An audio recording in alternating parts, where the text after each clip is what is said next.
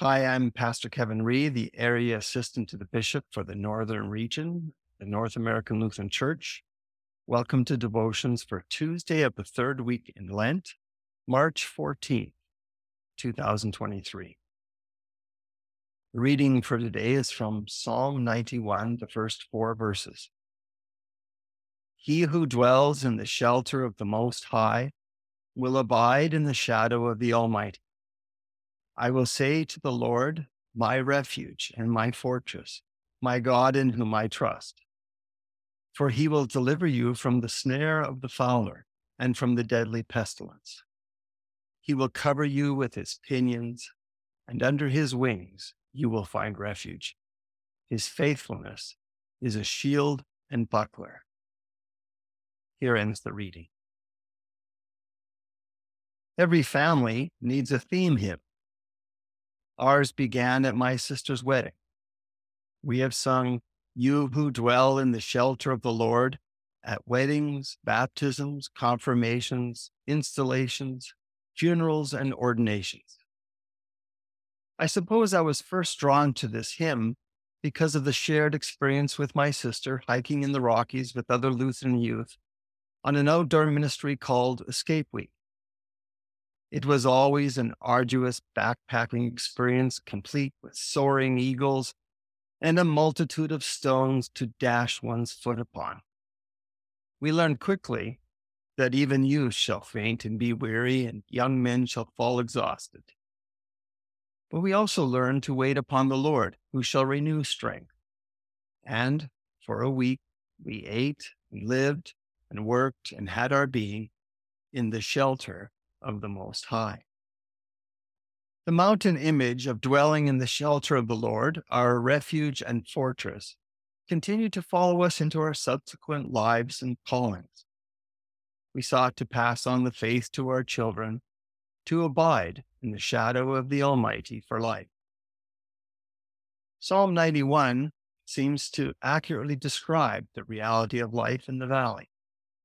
While perhaps at times this psalm may seem a little dark, I always found comfort in the fact that no matter how deep the shadows, God is there as shelter and refuge and fortress. My grandfather described it as the watch care of the Most High.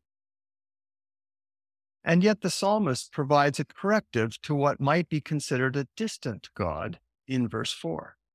When the shadows grow too deep, when we succumb to the terrors of the night, or when we are overwhelmed by our own weariness, we are gathered under his wings.